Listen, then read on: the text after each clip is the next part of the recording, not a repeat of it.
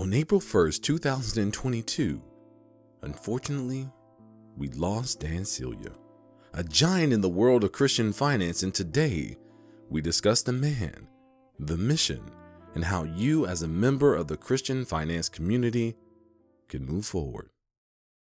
As Christians, we were taught to be good stewards over our tithing and giving to the less fortunate. But when it came to our own personal finances and investments, we are clueless on what the Bible says.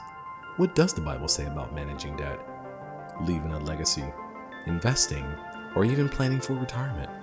We answer these and many other questions because we want to teach you how to be rich and righteous. If this is your first time to the show, we want to say welcome. If you're coming back for another spiritual refill, welcome back. I am AB Ridgeway, and this is Financial Advisors Say the Darndest Things.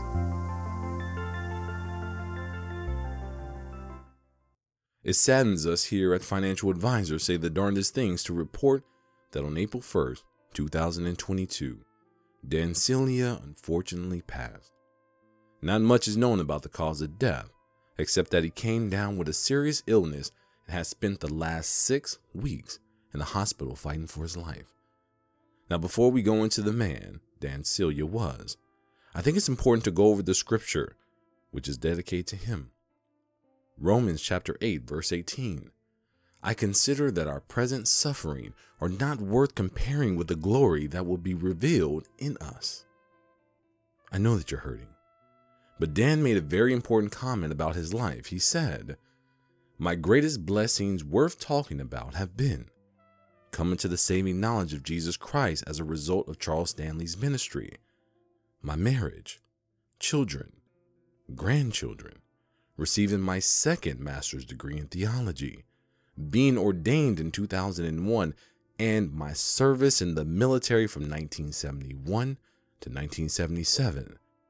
Beyond that, the rest is insignificant.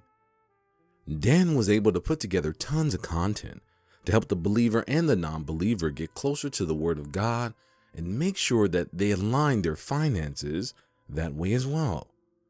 In recent years, Dave Ramsey has been getting a little pushback about his philosophy of if you're just willing to live like no one else, you'll be able to live like no one else.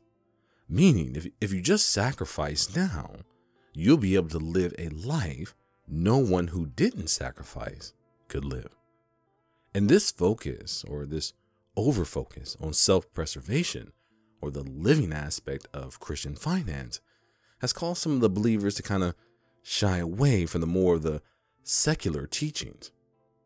But Dan Celia, in a 2016 interview for Financial Issues, he discusses the importance of giving as opposed to living.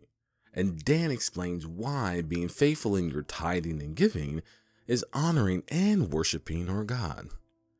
He goes on to speak about the emphasis God puts on money, especially in the New Testament, because he knew the impact it would have on our society and how we see our faith. His mission was simple to be steadfast in his service to Christ, have love for family, and pride in America. His life mission permeated everything that he did to expose Jesus for all he is, all he can do, and all that he means. Besides his love for Christ, Dan had no greater love than the love he had for his family. He survived by his wife of 42 years, Yvonne, two married daughters, and eight grandchildren. As a Christian investor, how do you move forward? We're going to take a quick break and going to answer that question after a quick message from AB Ridgeway Wealth Management. If you're struggling with your finances and looking for an advisor that shares your faith and not just your zip code, uh, be sure to schedule your free consultation at www.abrwealthmanagement.com backslash consultation. Um, if you love the podcast, uh, we are sure you'll also love our faith and finance blog that releases new posts every Tuesday and Thursday, where you can find more articles on faith, finances, and how to avoid some of those financial pitfalls so you can retire and stay retired happily ever after. Just go to our website, click on Christian Media, and you'll have access to all the resources we provide for Christian investors like you for free. Um, before we get back to the show, let me just say make sure you also follow us on all of our social media accounts Facebook, Twitter, LinkedIn, Pinterest, and YouTube. Just Google AB Ridgeway Wealth Management or check the description below, and all links will be provided. Um, keep checking back because our merchandise store is coming soon. Welcome back, my fellow Christian investors. If you're just joining us, we are mourning the loss of Dan Celia, who recently passed April 1st, 2020, from an illness that left him hospitalized the last six weeks of his life. Dan had worked for 35 years as an entrepreneur and businessman, started eight corporations, and co founder of two others. In 1999, Dan sold his small trust company, managing over $900 million, to go into ministry. Dan had developed and used a biblically responsible system of financial management with great success. He started a radio ministry in 1997 as a part time ministry and has seen the Lord expand and bless this ministry to his current full time ministry. And as we spoke about before the break, as a Christian investor, what can you do to move forward and continue your pursuit of solid Christian financial information? Now, I mentioned this in another podcast, but I heard recently from a man of God that he was not anti leader, but anti leader worship. So the first call to action is don't be quick to find another quote unquote financial guru. It states in Proverbs chapter 11, verse 14, where there is no counsel, the people fall, but in the multitude of counselors, there is safety. Dan was a counselor, but he wasn't the only counselor. It is only in the multitude of counselors that the Bible actually promises us safety. This is a great opportunity for everyone who is either new to the Christian finance space or those who have depended on Dan Celia to vet a lot of their information to look inside yourself and find out what God has called you to do in your life. Dan Celia was a great resource, and his material continues to be a great reference for those who want to learn more about Christian finance. But we all need to have a succession plan. Meaning, how do you plan to move forward and how are you going to set up the next generation to move forward as well when the Lord calls you home? Have you thought about that? Do you know who are going to be your next stewards? Are they prepared to carry on your legacy? And not just monetarily, but non monetarily your values, and your love of God. See, when I was starting my firm years ago, I mean, I was super excited. I had been in the financial industry for nearly a decade with a large brokerage firm. I managed a book of business of over $50 million, and I had the unique opportunity to meet and fellowship with some of the highest political and community influence Southern Louisiana had to offer. Now, at the time, as I'm preparing my state registration, my privacy policies, my customer agreements, custodial agreements, and other logistics that the states needs, I'm asked about my secession plan, and it literally made me sit back in my chair. Secession? If anyone is familiar with what that means, it's the state's way of asking you what is going to happen to your business if you die. See, as financial advisor, I've done hundreds of estate plans. I've asked that question a hundred times. I had sat down with grieving widows and comforted them as we had to discuss what will happen if something happened to them, God forbid, too soon.